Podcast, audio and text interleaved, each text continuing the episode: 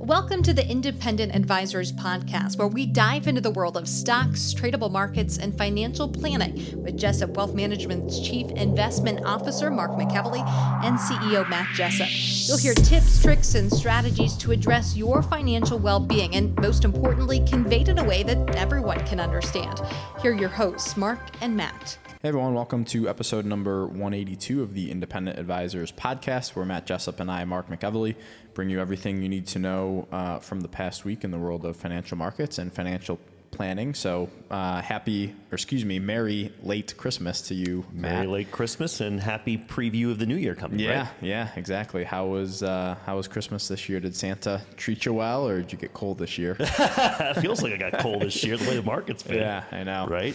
Uh, but no, the kids kids had a had a wonderful Christmas. Um, good time with uh, with family the last you know week or so. So uh, definitely looking forward to the new year. Yeah, I am as well. I am as well. Uh, and before we begin, as always, just want to take the first few minutes to recap the performance for the month and the year of the major indexes that we track. And these numbers are as of the market close on December 28th. And this data is from YCharts. S&P 500 index down 7.3% for the month of December and down 20.6% for the year. Dow Jones Industrial Average down 5% for the month, down 9.5% for the year. NASDAQ Composite Index down uh, 11% for the month and 34.7% for the year. The Russell 2000 Small Cap Index down 9% for the month and down 23.3% for the year. Uh, and the Vanguard All World X United States ETF is down 3.9% for the month, down 18.6% for the year. So continued relative strength out of international stocks. Um, three month T rate, or excuse me, three month Treasury rate at 4.46%, two year Treasury rate 4.31%, and the 10 year Treasury rate is at 3.88%. So still inverted on all of the major rates so far. Um, big news headlines uh, from the current week, Matt. Uh, obviously, we've talked um, in depth over the years about the Santa Claus rally, which is the last five trading days of uh, this year, plus the first two trading days of January. Um, and Santa has failed to show up this far. Uh, so the S&P 500 is in typical 2022 fashion. Yeah, yeah, is down approximately one percent uh, for the Santa Claus rally time period. So there uh, are two more trading days this year, obviously, uh, this morning and tomorrow, and then um, two more trading days the first two days of the year uh, to complete the Santa Claus rally. So, in total, four more trading days for that Santa Claus rally to push into the green, which is very possible. It is possible. It is possible. Just uh, so much pessimism. It's, it's a very poor month, obviously, for the for the equity markets. Mm-hmm. Yeah, and typically, you know, and again, as we've talked about several times, from a seasonal standpoint, December tends to be pretty good.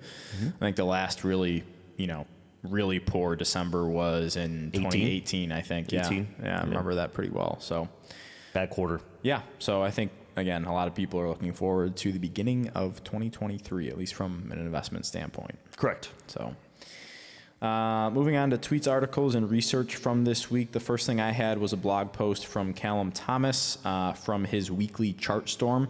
Uh, so he every, always has good stuff. Yeah, every week he posts uh, ten charts in regards to the U.S. markets or the S and P 500 that he finds interesting. So. Yeah.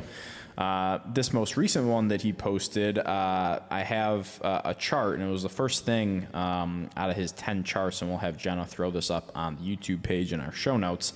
Uh, it's titled Lost Decades. Plenty of folk out there will tell you to buy and hold and dollar cost average and focus on the long term which is all well and good, but just be mindful that lost decades are actually relatively common, especially if you expand the sample to other countries and stock markets. So, what you're going to see on this chart is periods of time where the market didn't really go anywhere for a 10 year time period. Mm-hmm. Um, but you know the other thing that this doesn't take into consideration is people also contributing to their accounts over this time period. So it's not like they contributed everything right at the top and then they didn't make any money for 10 years. And also, you know, if you're someone who is not a, like, I'm talking pure buy and hold, like they never sell anything, mm-hmm. then more likely than not, you're going to be getting into some investments at lower periods than just the top, unless you're just like, hey, I'm owning the S&P 500. I'm never going to sell it. I'm not contributing to it. I mean, that's the only way that you really, I guess, truly have a, a lost decade, which I don't think is the majority of people. But Well said. Um, well said. you know, it hasn't happened in a long time. Uh, last time it happened, it ended in you know 2013 ish, I mm-hmm. think. Yeah. Um, from the the blow up in the early 2000s from the tech bubble. Um, but it's it's not out of the question that Followed this by the could, great financial crisis. yeah, it's not out of the question that this could happen again sometime soon. So I just wanted to highlight that. It's possible. It's possible. Uh, but again, you know, if you're contributing to your accounts, if you're not a pure pure buy and hold S and P 500, more likely than not, you're gonna you're gonna get better returns than nothing over a decade. Well said. Um, second thing I had was an article from Bespoke on December 23rd titled "How Did 2022's Most Loved Stocks by Analysts Fare?" No, this will be good. And they said 63 Russell 1000 stocks began the year with at least 90% buy ratings, while 52 stocks had less than 20% buy ratings. Oh boy, here we go. You want to guess how the It's the opposite the of most loved stocks did it- to not loved stocks? probably the opposite of, of, of both, right? So the 52 stocks with less than a 20% buy rating by analysts are currently down an average of 10.7% year to date on a total return basis. The 63 stocks with 90% plus buy ratings are down an average of almost 23%. All right, so I want, more I than want- double. I want you, as well as our viewers and listeners, to remember this because one of my last uh, pieces of research is what Wall Street is estimating for the returns for the equity markets next year in 23. Yeah, and I actually just I added something to my arsenal of future podcast topics that talks about 2023 predictions. So I Oh, should yeah. probably have that out next week as I got a little preview then for you. Great. All right. Uh, last but not least, last thing I had, um, the Secure Act 2.0 uh, has passed Congress and uh, I believe is going to President Biden's desk for signature, which looks like it's going to be signed into law. And one of those things that's in there, Matt, that we had talked about previously this year is a change to 529 college savings plans. Yep. So this was a tweet from Max Pashman, CFP, um, back on December 23rd, and it was a screenshot of a CNBC article, just the title of it, that says families can make tax-free rollover from 529 plans to Roth individual retirement accounts starting in 2024. So the key provisions of this uh, is that you can only do this up to thirty-five thousand dollars in your lifetime, Yep. and the IR, the Roth IRA that the money from the 529 is rolled into. It must be for the beneficiary of the 529 plan. It can't be for the owner. So parents can't take advantage of this, or grandparents for that matter. Um, and we'll discuss this more in depth in a future episode sometime soon, and maybe we'll have Aaron or Taylor or both of them on to discuss the major. Yeah, there's a uh, lot. There's a lot. Yeah, the major changes in Secure Act 2.0. lot. But I think this is something that's huge for people Oh, yeah. because, you know, when people are deciding whether or not to contribute to 529 plans, the biggest question mark that we have that comes up is like, well, what if my kid doesn't go to college? Or Boom. what if my kid gets a scholarship and they don't have to touch the 529 plan? Yes. In a lot of instances, I mean, obviously it's transferable to family and whoever really, but in a lot of instances, people are kind of stuck unless they want to pay a penalty and pay taxes, right? Which, at the end of the day, if those other things occur, not the end of the world, in my Not view. the end of the world. If you're not using the 529 money, things are probably okay for you. Um, but this is just a, another way uh, for people to have more flexibility with these 529 accounts. So, uh, very, very happy to see this uh, be a part of this plan.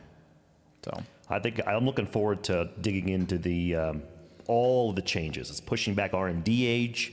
There's a lot of things that are happening. yeah, and there's a lot of stuff that's not going into effect immediately, and a lot of it is in like 2024, 2025, and I think an RMD age going up to 75 is pushed out to like 2033 or 2035, something like that. But um, At least we have visibility. yeah, yeah. And Aaron sent us an article uh, that kind of outlines all that. So maybe we'll do either a special podcast dedicated to that or have Aaron and Taylor on here to talk about the major highlights sometime in the near future. It's great. So, You ready for me? go ahead. My first piece is just um, some raw data that's really pointing out, Mark, that there's lots of positioning for more downside for the markets. I find this interesting. So, the first source on this is a research firm by the name of Game of Trades on December 20th. And Jenna will put this chart up for our viewers on YouTube. This will also be in our show notes. And what it does is it goes back to about 2013 and it shows in essence the um, number of uh, put to calls. So in essence, option trades where people are indicating that the market could go lower or they're betting that the market's going to move higher. And we are seeing kind of um, record levels of betting to the downside most recently. Right. So if you're looking at this graphic, the higher the number, the more people are putting on protection that are betting that the market's going to go down. Correct. And then, as I had this piece of research teed up for the podcast, two days later, Bespoke Investment Group, they had the same data mark, but they went back to 1997. So mm-hmm. now Jenna will put this chart up to get even a larger kind of viewpoint. And when you look at this chart, and viewers will see it as well, what do you notice going back over 20 years on this chart? Yeah, that when you get you know ele- elevated levels of you know the put call ratio, markets tend to rally. But the the caveat is this year where you know it's gotten to those levels where fear is really high and we're still going down, right? Exactly. So I mean, I mean we're we're pushing up way up on levels that we really haven't seen before, and you know I think that people are probably like, well, Matt and Mark, you guys have been talking about this for several months now, and That's the right. market's still in a downtrend, and I get that and I understand that, but at some point, something's got to give. Yeah, I just want to throw it out there that I think 2023, and this is going to be my, my big takeaway on this Join in the predictors and forecasters. 2023 is going to be a year that if you are to miss out on even five to 10 of the best days, we don't know when those are going to occur in 2023. Mm-hmm. We miss out on five or 10 of those, I would argue that will make up, it could make up over half of the returns next year. Hmm. Just those upwards of 10 best days. Yeah. So I think it's going to be really interesting. I think that this is a market that is really, really challenging to time on a shorter term basis. Yeah, and those, you know, those quote unquote best days happen when you have a large amount of people that start throwing in the towel, right? That's They're right. like, hey, can't take this anymore. Yep. And the more and more we see of that, tend makes me think that we're getting closer and closer. And I know a lot of the things that we're talking about today, it seems like we've been talking about them all year, which a lot of the things we have. That's right. Um, but again, these things will resolve. It's just going to take some time. So it's a perfect segue. So my next piece is from Brad McMillan. He's Commonwealth uh, Financial Network's uh, chief investment officer. And he had his 2023 economic and market outlook he released on December 21st. And I want to remind our listeners and viewers that if they would like to follow his blog, all they have to do is go to the Independent Market Observer. That's his blog. And he usually has updates about at least once a week, but sometimes twice a week. This is the summary that I would like to share with our viewers and listeners from his 2023 economic and market outlook. Here we go. First, um, will 2023 be another tough year? He says, I don't think so. He thinks the U.S. consumer should remain strong. Feels like a recession is likely, but he thinks it'll be shallow and short as long as the labor market holds up said that the damage to the markets in 2022 is real, but heading into 2023, the markets are fairly priced, in his opinion, and interest rates are near where they will eventually peak as well, he said. Again, his opinion. He said that earnings continue to be a concern for the market, but thinks the economy will continue slogging along, and that's the exact word he used. Do you like that word? It's good. Slogging. Slogging. Yeah. said that he can't say how good of a year 2023 will be, but he thinks it'll be substantially better than 2022, and that's a quote. Says that the fundamentals are sound and the markets are better than they look, and that is not a bad place to start the year. Yeah, and I think it's be- you know it's obviously I don't want to say a better environment. We're in a very different environment there we than where we were to start the beginning of 2022, where valuations were still pretty high. Hadn't you know the markets pretty much doubled off of the COVID low, um, and now we're in an environment where you know we had a really bad year in the markets this year. Um, valuations are a lot cheaper than they were last year. Sure. Um, going into a, a pre-election year from a seasonal standpoint tends to be pretty strong. So I think it's not a hard argument to make that going into 2023 there is much more upside. Um, and given the fact that markets usually aren't negative two years in a row, they happen. We talked about that last week, I think. Sure. Um, but I think there's a lot more uh, optimism going into 2023 than there was going into 2022, just based on uh, you know market fundamentals and certain events that have happened. Um, but you know, I think the major argument going into 2022 was the same argument that's we've been talking about for the past five years that, that valuations were insanely expensive In right? comparison to history. in comparison to history. Yeah. and that has still come in. I think we're still, you know, above average, and we've talked here before about, you know, maybe markets justify higher valuations these days because companies are more efficient, um, and we're still comparing, you know, times from 30, 40, 50 years ago.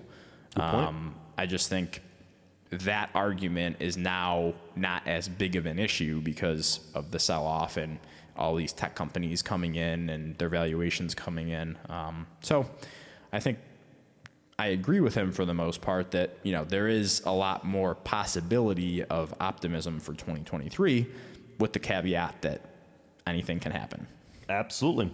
Well, the final thing is, you know, Wall Street tends to be, uh, they can get on the bandwagon on different themes, right? So my my last piece is Wall Street is pretty negative on 2023, Mark. So the source of this is Compound Advisors on December 20th. And then now Jenna's going to put up a chart for our YouTube viewers, for our traditional podcast listeners. We'll verbalize it, but I would recommend you look at this. Uh, this goes back to the year 2000, and this uh, sources underneath it is Bloomberg, and it shows Wall Street strategists their average. They combine all of them and have their average for what they think the next year uh, the S&P 500 is going to do and you can go back in time and kind of see what their predictions were. And this is the first time since 2000 that on aggregate, Wall Street's thinking that next year is going to be a negative year. It's crazy. And what's interesting to me is what this says to me is Wall Street is kind of throwing in the towel. No one wants to put their neck out there and make Say. a call mm-hmm. that next year is going to be a good year. Right. And that's telling to me. It's very telling to me. Yeah, and I think you know I, the article that I read today was along the same lines here. But yeah, if you look at this chart, you know over the past more than 20 years, there's never been a consensus estimate for, For negative, negative. returns. Right. You know, you combine it with just with all the, the negativity out there and you know, there's a difference between how a lot of these stocks are trading right now and their underlying fundamentals, and at some point, something's got to give. Mm-hmm. I would actually think I would rather see this though than Oh, if they, oh, if they absolutely. were like I'm not complaining the market's going to do 20 percent and everyone thought that. I'm not complaining about this. Yeah, but I definitely think it's very interesting Mm-hmm. that no one, no one wants to, you know, stick their neck out right now. That makes sense. I'll do it. Not that anyone cares or anyone should care. Or the market thinks what I, or cares what I think, but I think it's going to be better than people think. I'm on the same page with you. So back to you. Uh, moving on to the financial planning topic of the week. This was an article written by Allan Roth on AARP. AARP. Uh, yeah, talking about, fi- and I don't mean to be a Debbie Downer here, but uh, talking about financial moves you must make when a spouse dies. Okay. Um, so he starts off by saying, simplify your finances by decluttering the number of accounts you have and make sure both of you, meaning both partners, um, are partners in your financial matters so that the other isn't left clueless. This also protects both of you in the case of cognitive decline. Make sure your spouse knows your wishes and write them out in the appropriate estate planning documents, such as a will. Step one is to learn some basic terms of the estate administration process and get organized. You are likely the personal representative, meaning it's your job to administer the estate. And to do this, you'll need several important documents. Be sure to get five to 10 original death certificates. Financial institutions and others will need to see them before they can do any, anything for you. So, do you want to talk a, a little bit about that more in depth, Matt? Because I think there's, you know, a misconception that you know, if, if I'm the POA on somebody and they Mm-hmm. die, that I can still do whatever with their accounts. But I, I I don't think people realize that once that person passes away that you're POA for, that POA ceases to exist. Correct. So, you know, quote unquote, legally, to be able to do anything with that account, you need to notify them of the person's death and get a death certificate over to them before that could be distributed to the proper beneficiaries, right? Correct. So, just to reiterate what you said in my own words, when you have a power of attorney on somebody, you can transact the powers that are written in that POA up until when the person is no longer with us. so, if the underlying individual passes, your ability to exercise any sort of uh, financial decisions cease to exist. At that point, it really depends upon how the account is titled, is going to be how accessible that money is going to be immediately after passing, mm-hmm. right? So if there are named beneficiaries on the account, tends to be a relatively quick process, right? If you don't have named beneficiaries and it has to go through probate, that money could be tied up and locked up for upwards of six months, right? Yeah, and I think the the common misconception again is that hey, if if my partner dies, I'm able to access that money and pay for funeral expenses and, and, and other things right away, and that's not the case. If Because it, if it is in your deceased spouse's sole name with no Like named IRA. beneficiary, right? With mm-hmm. no, like, and you're not the beneficiary immediately of it, direct transfer, you're exactly right. yeah.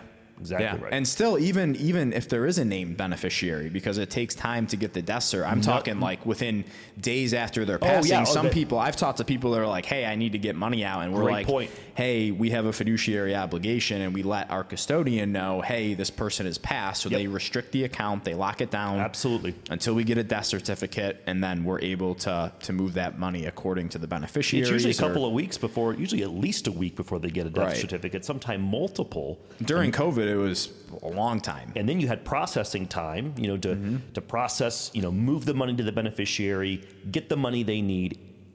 It's quick at times, but maybe not as quick as people think. Yeah, yeah, definitely. It's if you have named beneficiaries, definitely a lot quicker than Yes. the, the probate process. Yes. I'm glad we talked about that. Yeah.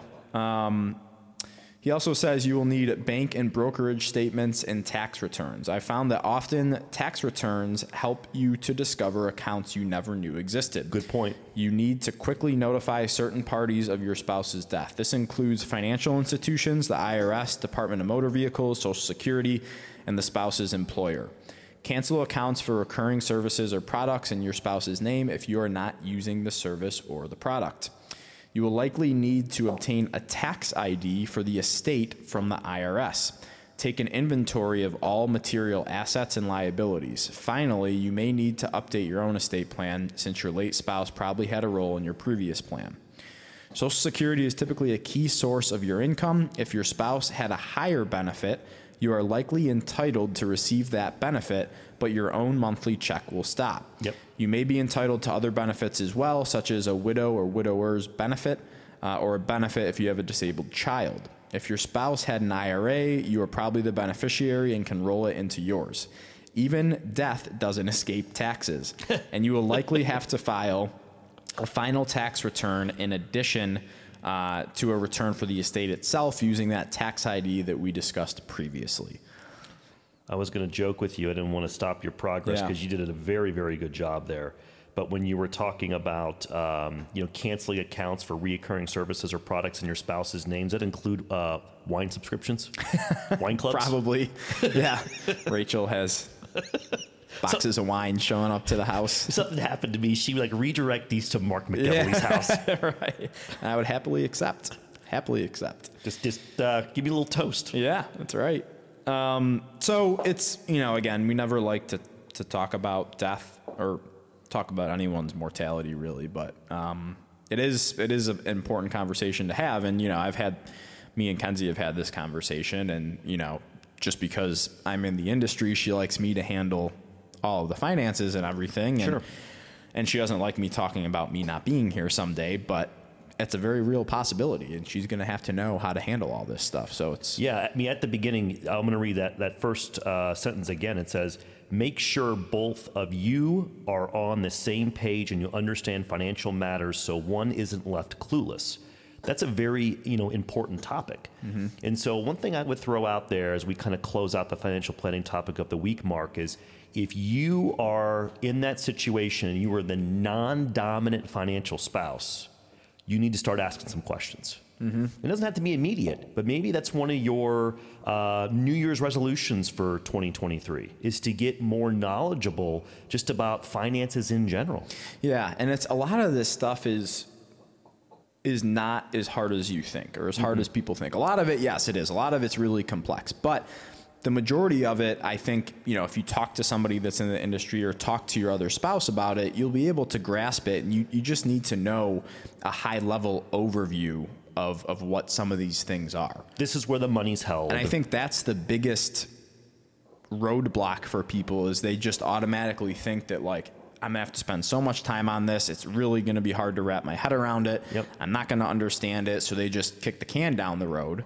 Um, you know, it's kind of like you know if you know you're unhealthy. And, but you don't want to go and put yourself on the scale. You don't want to get blood work done because you know it's going to be bad, and you just keep pushing it out, pushing it out, pushing it out. You're going to die sooner, probably, right? yeah, good point. Um, so, you know, if you know things are going to need to happen when your spouse passes away, then why not take the necessary steps now to make it easier on yourself in the future? well said. So, Well said.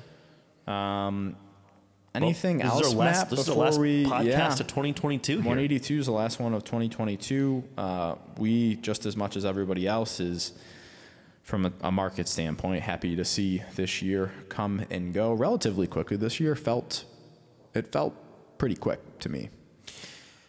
Yes, there were times where it felt longer. Um, It was like Groundhog Day, kind of over and over again with Yeah. the way the markets were, but I think it felt relatively quick, which I don't know if is a good thing or a bad thing, but um, I Yeah, would I- say, um, you know, my, my, my parting comments are expect volatility to continue into the first quarter. Um, I think that the market is definitely wound. I think you're going to continue to see, in the short term, big movements to the downside and the upside. Expect that to continue uh, because right now this market is pricing in unknowns. And that's what's causing, in my opinion, a lot of these uh, moves. And they could correct to the upside. We don't know when that's going to be. Could be weeks, could be months. But when it happens, I think it'll be quick and fierce. So do not try to time this market. That's my mm-hmm. words of wisdom. Yeah, very well said. Well, thanks everybody for listening to episode number 182 of the Independent Advisors podcast. And uh, thank you all for listening throughout the whole year. Uh, we're hoping to put out uh, better and more content next year in 2023. Yes, I know Jenna are. probably has some big things planned, but as always, uh, don't hesitate to leave uh, comments, reviews, things you want to see more, just so we can put out more content uh, in more digestible ways and, and talk about things that you want to hear. Um, so don't hesitate to, to give feedback so we can make 2023 better than this year. Looking forward to 23. We'll see you then, everyone. Thank you for listening to the Independent Advisors Podcast. If you're interested in hearing more, hit the subscribe button so you can be notified every time a new episode gets released. Feel free to share with friends, family, and follow us on Twitter at Jessup Wealth, Facebook, and LinkedIn. Mark and Matt will continue to share beneficial information on these social media sites. Also, check out the podcast tab on their website. That's www.jessupwealthmanagement.com. There you'll find links to every episode of The Independent Advisors. Have questions or topics you want to discuss on the show? Message us on Twitter, LinkedIn, or send an email with the words questions and topics in the subject line to inquiries at jessupwealthmanagement.com. We'll talk about it right here on the podcast. Certain sections of this commentary may contain forward looking statements based on reasonable expectations, estimates, projections, and assumptions. Forward looking statements are not guarantees of future performance and involve certain risks and uncertainties which are difficult to predict. All indices are unmanaged and are not available for direct investment by the public. Past performance is not indicative of future results. This podcast is provided for general informational purposes only and does not constitute either tax, legal, or financial advice. Although we do go to great lengths to make sure our information is accurate and useful, we recommend you consult a tax preparer, professional tax advisor, financial advisor, or lawyer regarding your specific circumstances. Investing involves risk, including the loss of principal. No strategy can guarantee any objective or goal will be achieved. Advisory services offered through Commonwealth Financial Network, a registered investment advisor.